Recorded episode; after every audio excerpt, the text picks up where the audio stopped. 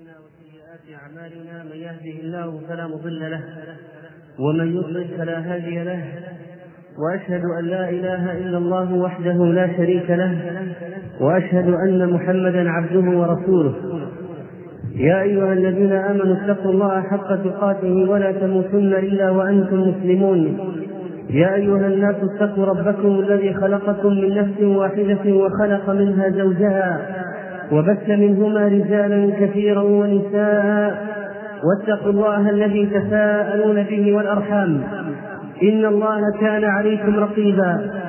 يا أيها الذين آمنوا اتقوا الله وقولوا قولا سديدا. يصلح لكم أعمالكم ويغفر لكم ذنوبكم. ومن يطع الله ورسوله فقد فاز فوزا عظيما. أما بعد فقد تحدثنا أيها الإخوة في الخطبة الماضية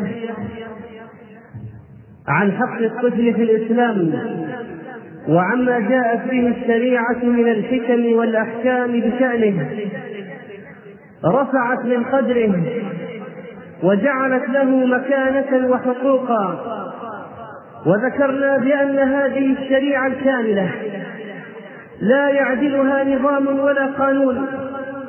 ولا يصل إلى مستواها تدبير لأنها من تدبير العليم الخبير الذي خلق النفس ويعلم ما تحتاج إليه ويعلم ما يصلحها. ونريد أن نبين أن الطفل في الإسلام حقوقه أعلى من الطفل في الغرب. للذين يتبجحون بأن عندهم للأطفال حقوقا ليست عند المسلمين وأن وضع الطفل الغربي أفضل وضع على الإطلاق. لقد قلنا أيها الإخوة وذكرنا بعض الآيات والأحاديث ومن السنة المطهرة ذكرنا أمورا كثيرة جدا مما جاءت به الشريعة بشأن الطفل. لا يوجد لها مثيل مطلقا في قوانين الغرب والشرق. وقد حملت الشريعة الأبوين مسؤولية تربية الولد. يا أيها الذين آمنوا قوا أنفسكم وأهليكم نارا وقودها الناس والحجارة. قال علي رضي الله عنه علموهم وأدبوهم. الأبوان عندنا يندفعان لتربية الطفل خوفا من الله عز وجل وخشية نار وقودها الناس والحجارة. ولذلك يكون الباعث خشية الله تعالى إذا فرط الوالد أو الوالدة فإن العذاب والعقاب لهما بالمرصاد يوم الدين.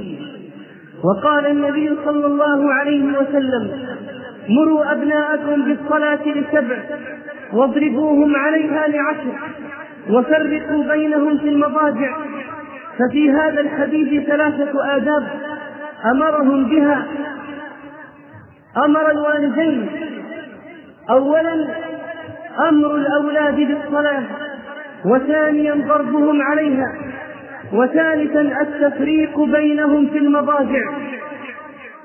وما نحل والد ولدا أفضل من أدب حسن ولأن يؤدب الوالد ولده خير له من الصدقة بكذا وكذا. ذلك أن هذه التربية هي خير دائم ونفع مستمر وعطاء متجدد يكون في نفس الولد. ولذلك يكون من حق الولد على أبيه أن يحسن اسمه ويحسن أدبه. قال سفيان الثوري رحمه الله ينبغي للرجل أن يكره ولده على طلب الحديث فإنه مسؤول عنه يعني يحمله على ذلك. ولذلك اهتم السلف جدا بالأطفال فنبغ أطفال كثير من المسلمين حفظوا القرآن منذ سن مبكرة وحفظوا أحاديث كثيرة عن النبي صلى الله عليه وسلم وحملت لنا أخبار حلق العلم نبأ طفل يبلغ من العمر أربع سنين يجلس في مجلس الحديث يحفظ غير أنه إذا جاع يبكي وحملت الأخبار نبأ النووي رحمه الله وهو ابن عشر سنين والأطفال يريدونه للعب معهم وهو يأبى ويبكي ويقرأ القرآن. وحملت الأخبار نبأ طفولة شيخ الإسلام ابن تيمية رحمه الله الذي كان أطول الأولاد لوحا فكتب له الشيخ عشرين حديثا ثم محا ثم ثم قرأها مرة واحدة فسردها عن ظهر قلب. فكتب له عشرين أخرى فقرأها مرة واحدة وحفظها عن ظهر قلب ثم سردها على الشيخ وبذلك تفوق تفوق الجيل والأجيال التي بعده من هذه الأمة في عصر عزها وازدهار أمرها. ولكن لما ضعفت التربية الدينية والتعليم والتعليم الشرعي للأولاد في هذا الزمان لم نعد نسمع عن مثل أولئك العلماء الفطاحل الذين خرجوا يجددون للأمة أمر دينها وينشرون العلم في الأرض وذلك بسبب واضح وهو عدم الاهتمام بتعليم الطفل منذ سن مبكرة. فنحن نتركهم للهو وآلاته ونتركهم للفساد وأجهزته ولا نحملهم ونهتم بهم في طلب العلم الشرعي والتأديب الشرعي منذ نعومة أظفارهم. عباد الله أليس من نعيم الدنيا أن يكون للإنسان قرة عين من ذريته؟ لقد سأل كثير بن زياد الحسن البصري رحمه الله عن قوله تعالى ربنا هب لنا من أزواجنا وذرياتنا قرة أعين. فقال يا أبا سعيد ما هذه القرة الأعين؟ أفي الدنيا أم في الآخرة؟ قال لا بل لا بل والله في الدنيا. قال وما هي؟ قال والله أن يري الله العبد من زوجته من أخيه من حميمه. طاعة الله. لا والله ما شيء أحب إلى المرء المسلم من أن يرى ولدا أو والدا أو حميما أو أخا مطيعا لله عز وجل. فهذه قرة عين أن ترى ولدك يمشي على الشريعة بحسب ما جاءت به ملتزما بآدابها. أن ترى ولدك متفقها في الدين هذه من أعظم قرة العين في الدنيا. وكلكم راع. وكلكم مسؤول عن رعيته وامرأة الرجل راعية على بيت بعلها وولده وهي مسؤولة عنهم والرجل راع على أهل بيته كما قال النبي صلى الله عليه وسلم.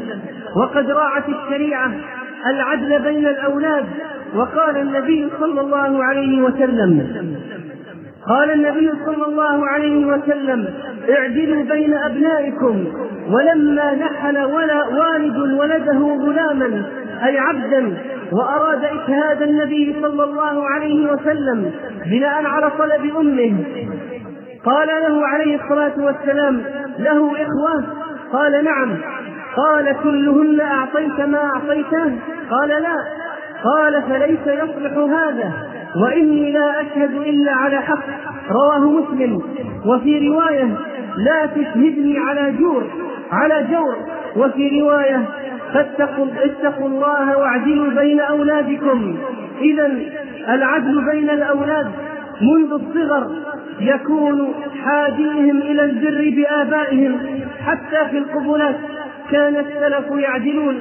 ولما رؤي رجل قد جاء ولد ذكر له فقبله وأجلسه في حجره ثم جاءت بنته فأخذها فأجلسها إلى جنبه من غير تقبيل فقيل له في ذلك المجلس ما عدلت بينهما؟ عباد الله ربما يسأل الولد ربما يسأل الوالد عن ولده يوم القيامة قبل أن يسأل الولد عن والده.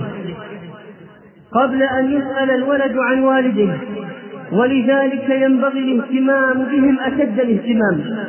عباد الله لما فشى فينا حب الغرب وذهب من ذهب إلى بلاد الغرب وتفتح من تفتح على حضارة الغرب وصار النظر إلى كتاباتهم وإنتاجاتهم وصناعاتهم غر المغرورين منا. ذلك التقدم الظاهري يعلمون ظاهرا من الحياة الدنيا وهم عن الآخرة غافلون. وقالوا الطفل في مجتمعات الغرب يحيا أجمل سنوات عمره. الطفل الطفل في تلك المجتمعات أرقى طفل في الكون. مستوى معيشة الطفل الغربي يفوق آلاف المرات مستوى معيشة الطفل في البلاد العربية والإسلامية. الغرب يوفر للطفل كل شيء. هذه العبارات وغيرها إذا جئت بها عند التحقيق ونظرت إليها تحت المجهر لوجدت أن المسألة ليست كذلك. ومن باب الإنصاف والعدل لا بد أن نقول إنهم قد حققوا تقدما كبيرا في بعض الجوانب بالنسبة للأطفال.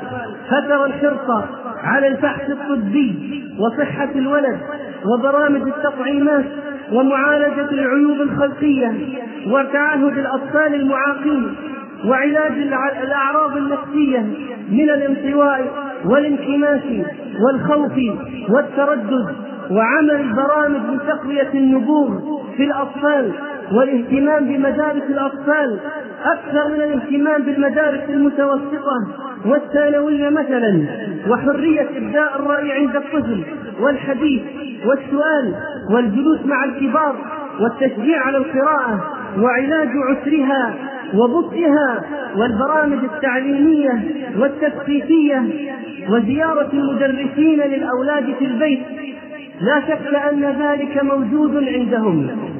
وقد تقدموا في ذلك تقدما عظيما. والإمكانات متوفرة لديهم بشكل كامل في هذا المجال. ولكن ما هي ميزتهم علينا في الحق والحقيقة؟ من جهة من جهة الاستعداد والإمكان يمكن للمسلم أن يأخذ كل تلك الحكم. والحكمة ضالة المؤمن. أينما وجدها فهو أحق بها. يمكننا أن نأخذ كل تلك الإيجابيات ونجعلها عندنا. لأن ذلك لأن ذلك أمر متوفر إذا صدقت العزيمة. أما نظريات تربية الأطفال فإنها قد كثرت. ولعلنا من خلال عرض بعض الأقوال لبعض علماء الإسلام نخرج وإياكم أيها الإخوة بنتيجة واضحة من أن هذه الشريعة وهذا الدين وعلماء هذا الدين قد بينوا كل ما يحتاج إليه الطفل بحيث لا نحتاج بعدهم إلى أحد. ولن ننقل كلاما من عالم مسلم معاصر أو من رجل مسلم في العصر الحديث حتى لا يقولوا إنما أخذوا ما أخذوا من الغربيين.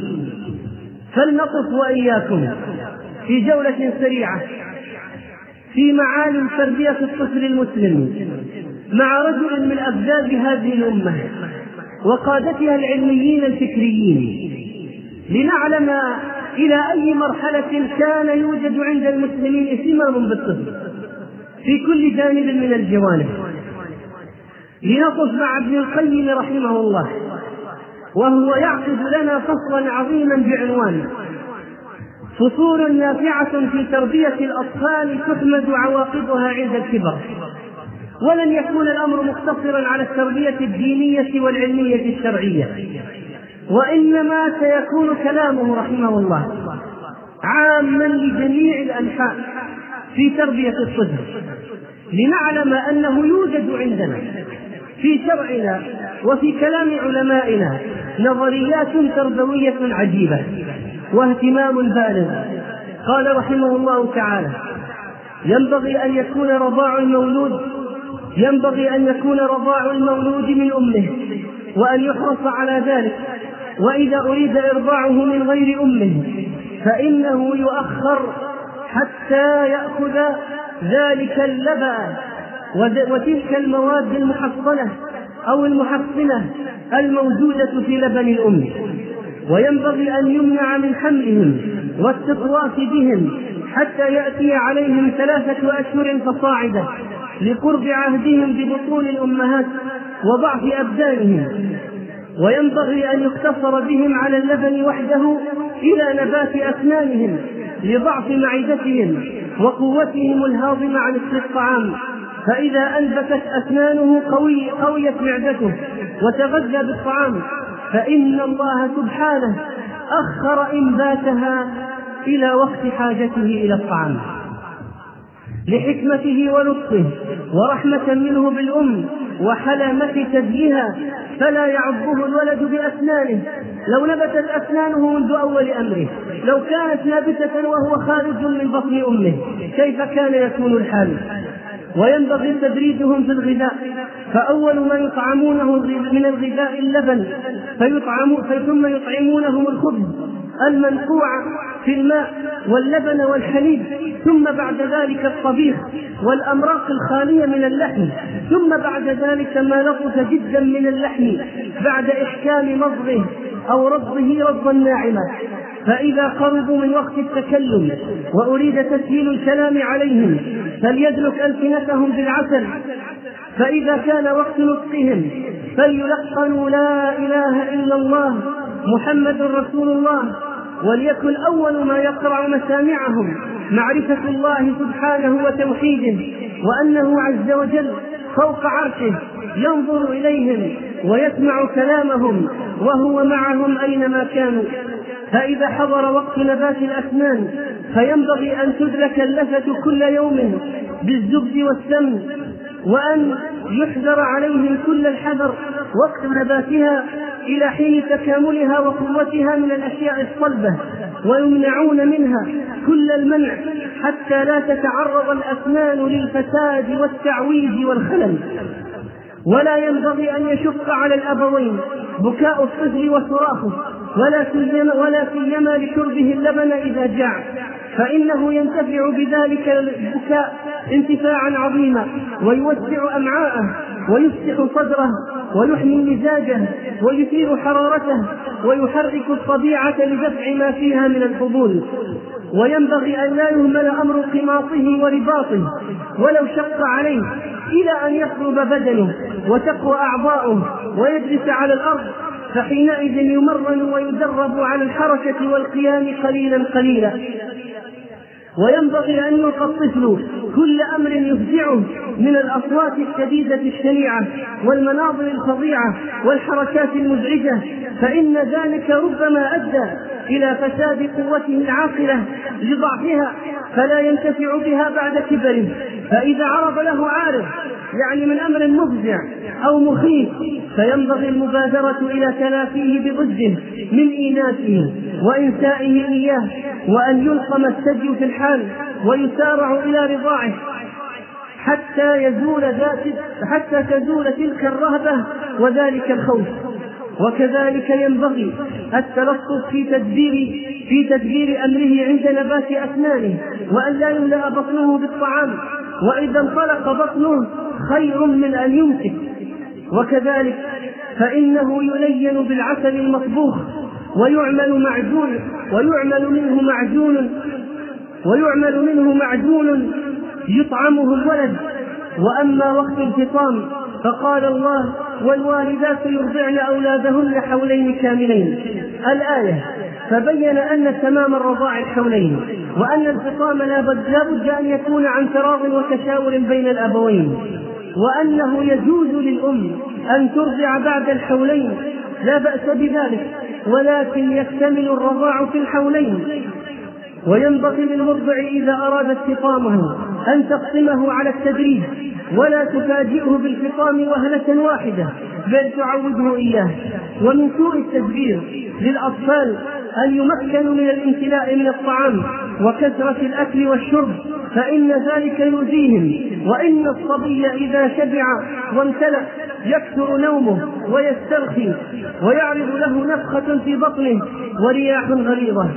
ومما ينبغي أن يحذر أن يحمل الطفل على المشي قبل وقته لما يعرض في أرجلهم بسبب ذلك من الانتقال والإعوجاج بسبب ضعفها وعدم استعدادها للمشي منذ هذه السن المبكرة.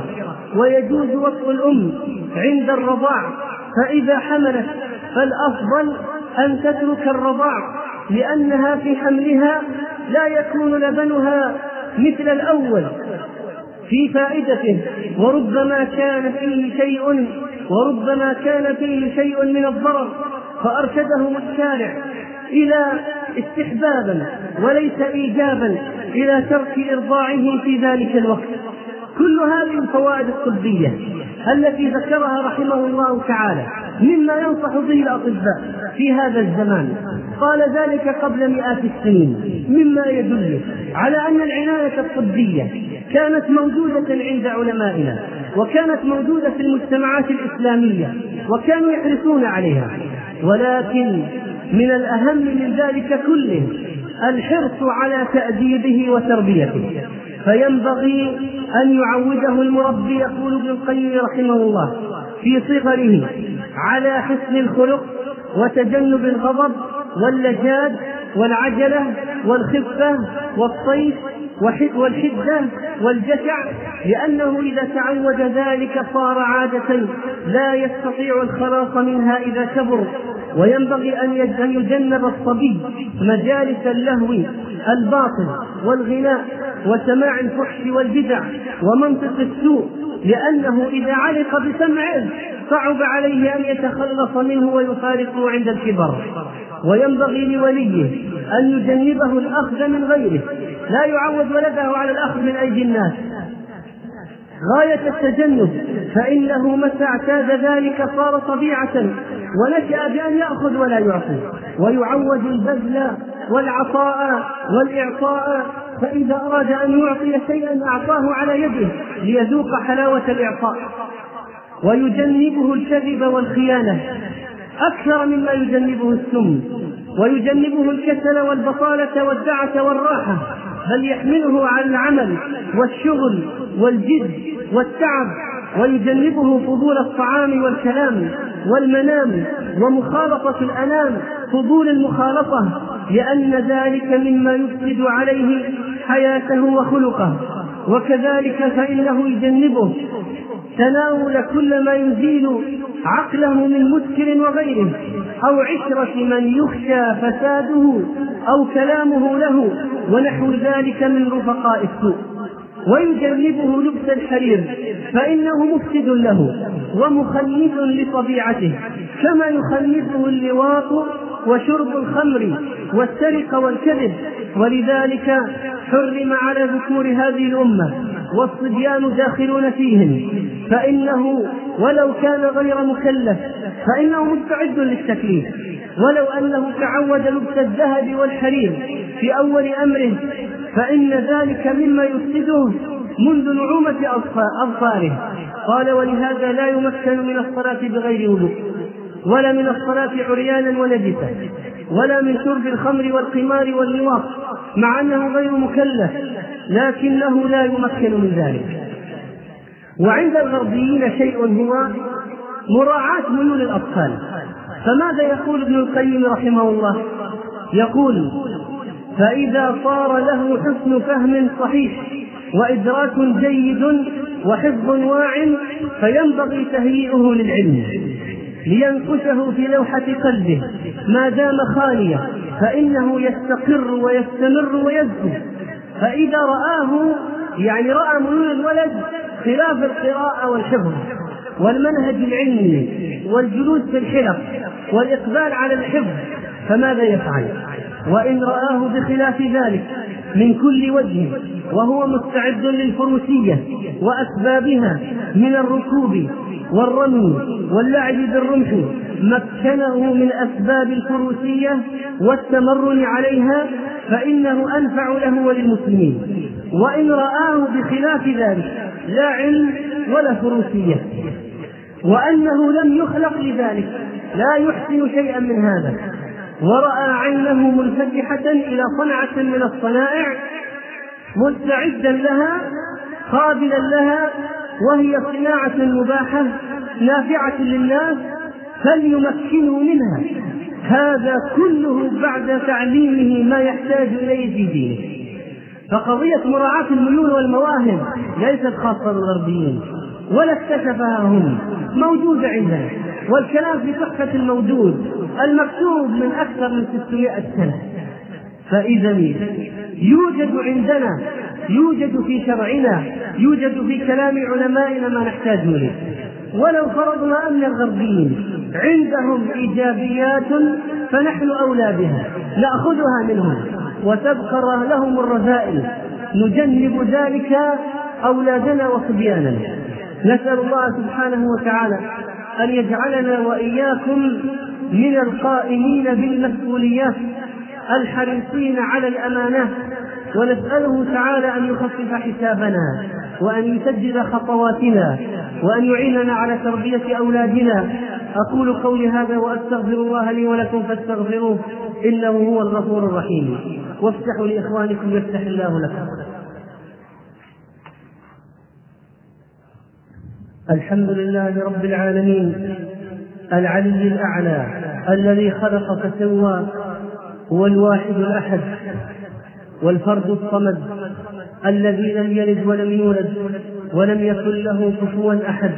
أشهد أن لا إله إلا الله وحده لا شريك له وأشهد أن محمدا عبده ورسوله صلى الله عليه وعلى آله وصحبه وذريته الطيبين الطاهرين وعلى من تبعه بإحسان إلى يوم الدين. عباد الله لقد قدم لنا الغربيون أشياء عجيبة من أجل الأطفال. فقدموا لنا الألعاب المختلفة فمنها ما هو حلال نجلبه لأولادنا ومنه ما هو حرام. من الألعاب المشتملة على التصاليب أو الموسيقى أو الأفكار القمارية الميسرية مما يدخل فيه النرد وغيره وغير ذلك من الألعاب التي تشتمل على محرمات. وقذفوا إلينا أيضا بأفلام الكرتون التي تخاطب الأطفال وتناسب أسنانهم وتجذبهم وفي بعضها فوائد. وتعليم لأشياء نافعة. ولكننا إذا تأملنا يا عباد الله فيما قذفوه إلينا من هذه الأفلام الكرتونية لأولادنا وأطفالنا وما جلبناه نحن لهم من هذه الأفلام وعرضناها عليهم لوجدنا أمرا شنيعا والله. لوجدنا أمرا ينزى له الجبين فترى في بعض الأفلام عملاقين يتصارعان على امرأة. عملاقين يتصارعان على امرأة. وتجد في بعض الأفلام تعويد للولد بشكل غير مباشر على الخدع والشمائل والإيقاع بالآخرين. وتجد لبعض وتجد لبعض هذه الأفلام أيضا مخالفات في قضايا العقيدة من عرض السحر والساحرة أو أن يشير إلى شخص ميت بشيء فيقوم حيا ونحو ذلك. وهذه وبعض هذه الأفلام تفسد خيالات أولادنا ولا شك حتى يتصور الشيء الخيالي موجودا في الواقع بل ويطالب به ويبكي إذا لم يحضر. فإذا ينبغي الانتباه من هذه السلبيات الموجودة في الأفلام التي عملوها. وبعدما عرضت بعضها مدبلجة باللغة العربية تكتشف في بعضها من الأشياء من الحملات التنصيرية والدعوة لعقد الصداقات مع الجنس الآخر والخروج في الرحلات المختلطة. وممارسة الرقص والتقبيل موجود في أفلام الكرتون التي تعرضها أنت وتشتريها لهم بالفيديو وغيرها ويرونها هم في القنوات المختلفة يرونها عيانا بيانا بل أولادنا يا جماعة ينظرون الآن إلى بعض الأفلام المدبلجة العجيبة سبعين حلقة ومائة حلقة من أفلام لا سمعنا عنه يندى له الجبين مما يسمى بفيلم دالة أو رهينة الماضي الذي يعرض فيه الزنا على أنه شيء عادي وربما لا ترى لقطته لكن يرى ويسمع عنه في ذات الفيلم. ما يجعله عاديا وأولاد الحرام في الفيلم شيء عادي. كثيرون مبثوثون وأن القضية طبيعية وإقامة العلاقة المنفتحة مع الجنس الآخر أمر عادي والخيانة الزوجية أمر عادي هذه الأفلام تنص على ذلك وفيها ذلك وهذا أمر سيفقنا من سماعه من أكثر من شخص عن وجودها ويجلس عندها الأطفال الأولاد يتعلمون والكبار والبنات يتعلمون إقامة العلاقات. وسهولة قضية أولاد الحرام يا عباد الله مما نادى به المؤتمر مؤتمر بتكين المرأة والأسرة مبدأ الحرية الجنسية للأطفال. فإذا جنب قضية فرق بينهم بالمضاجع وخذ بقضية الحرية الجنسية للأطفال. وكل أب والله مسؤول عما يرى أولاده في البيت مسؤول عما يرونه على الشاشة. وهؤلاء الذين جلبوا الدش ثم أهملوا أمره وفتحوه للكبير والصغير. ولا تصدق أن عليه رقابة في البيت أو إحكاما من الأبوين فإن كثيرا من الأولاد يتفرجون. وليس الأب والأم موجودون في البيت طيلة الوقت فكثيرا ما يخرجون في السهرات والمواعيد. وبعد ذلك يرى أطفالنا وأولادنا الصغار والكبار هذه الأشياء. وأقسم بالله العظيم أن الحساب يوم القيامة عسير غير يسير. وهؤلاء يعرض لهم ما يفسد أخلاقهم منذ نعمة أظهارهم لقد جاءني شخص فسألني سؤالا في الأحلام. قال مات عندنا ميت وكان قد ركب دشا قبل موته بأسبوعين. فرأته إحدى نساء العائلة في قبره وهو يخنق بحديدة. يخنق بحديدة. والله. وقلت له إنني لا أعرف في تفسير الأحلام. ولا اجيد ذلك. ولكن أعرض لكم هذا المنام. من قصة واقعية سمعتها بنفسي. ركب دش قبل موته بأسبوعين ثم رؤي بعد ذلك يخلق بحديدة بحديدة ولاحظ التطابق بين الدش والحديدة الحديدة في قبره. فما معنى ذلك؟ الله أعلم به ولكن أقول لا شك لا شك أن القضية عسيرة وخطيرة والانفلات الحاصل موجود. موجود وكثير. ولذلك تجد انتشار الجرائم ووقوع الفواحش موجود عند الأحداث موجود حتى من الصغار من أي من أي مكان يتعلمونه ثم ماذا يوجد عند الغربيين من الذين أعجبنا بهم؟ فتى بريطاني يرفع دعوة على أمه ليتلقى منها وقتا كافيا. توجه إلى المحكمة يرفع قضية على أمه لأنها لا تجلس معه وقتا كافيا.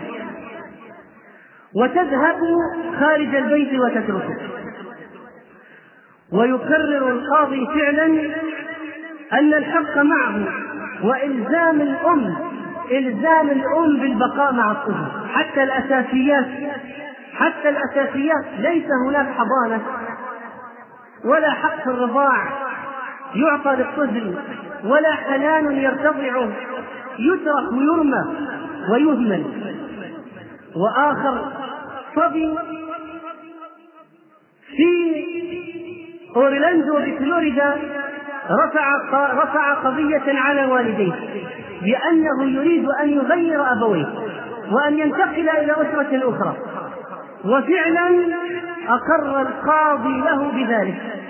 وغير اسمه إلى اسم العائلة الجديدة واختار الأسرة الأخرى ليبقى عندهم وحمل الاسم الجديد وحمل الاسم الجديد وقال إن أمه مدمنة مريوانة ولها علاقات جنسية شاذة وأنها تأخذ أجرها في آخر الأسبوع لتشتري الخمر وأخبر أنها تتعاطى الكحول وأنها تنسى علبة المريوانة في المطبخ.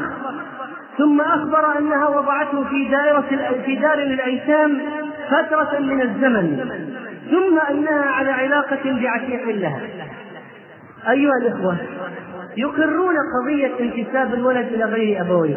والله يقول ادعوهم لآبائهم وأقسط عند الله أقوم عند الله.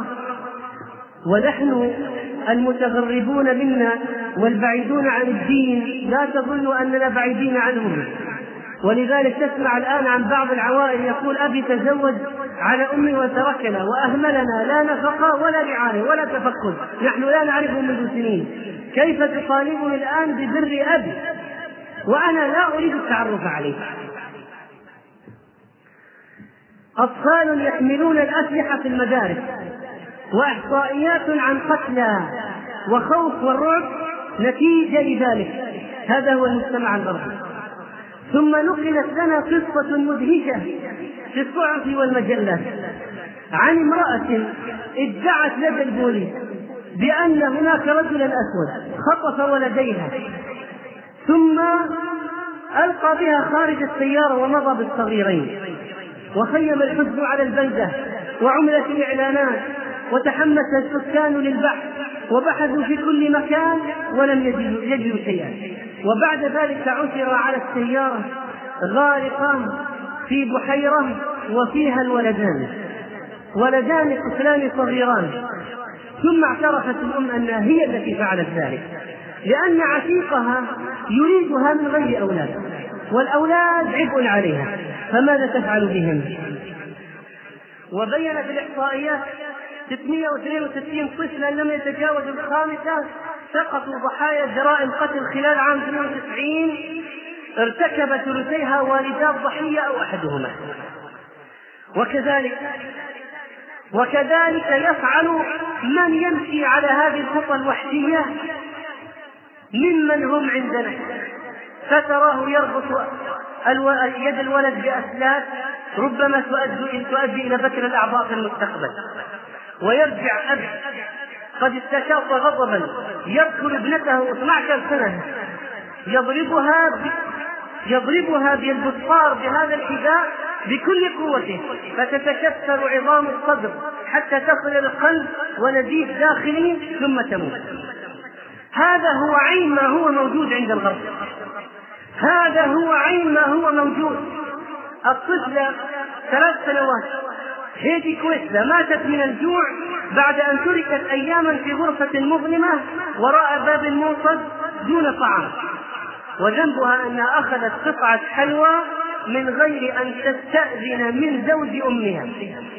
حتى وجدتها الشرطة البريطانية متحللة وملقاة على ظهرها في غرفة الرطبة الطفلة تيرا هنري عمرها 21 شهرا فقط توفيت على يد أبيها الذي أشبعها ضربا وعضا في حي بريكستون في لندن. الطفل كريستوفر ستوك أربع سنوات. توفي بنزيف في المخ من جراء الضرب المبرح الذي كالته له صديقة أبيه. الطفلة هانا نيومان عمرها ستة أسابيع فقط. اتهم اتهم زوج أمها بضربها ضربا مبرحا. أدى إلى تكسر عظام الجمجمة وتوفيت الطفلة البريئة في المستشفى متأثرة بجراحها. وأم في مقاطعة هامشاير البريطانية عشرين عاما عمرها تعتدي على طفل رضيع لها من أجل أن تسكته عن البكاء. ولما لم يسكت كسرت جمجمته لأنه كان يزعج عشيقه وقام جون ألين 32 سنة بقتل صغيرته الآن سبع سنوات ثم ابنه الأكبر طول عشر سنوات ثم استدار إلى زوجته فطعنها طعنات كثيرة ثم أطلق الرصاص على نفسه. وكانت المسجل الآلة التسجيل تشتغل في المنزل والصوت والصوت ينطلق بعد ذلك عند المحققين على هذه المأساة المروعة. وعندما تقدم الوالد مصوبا مسدسه في يده إلى ابنته وهي تتوسل إليه وتقول أحبك يا بابا.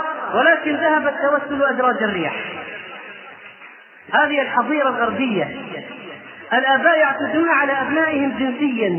من يتخيل أن يعتدي الأب على ابنه جنسيا؟ أثبتت الدراسات في عام 87 ميلادي. في بريطانيا أن 90% من حالات الاعتداء الجنسي على الأطفال تتم في نطاق الأسرة الواحدة. الأطفال في جميع الأعمار معرضون للخطر.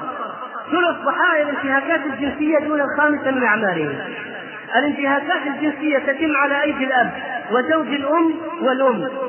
قضت إحدى محاكم نوتن في بريطانيا بالسجن خمس أعوام على رجل في الخمسين من عمره قام بالزنا بابنته طوال 12 عاما.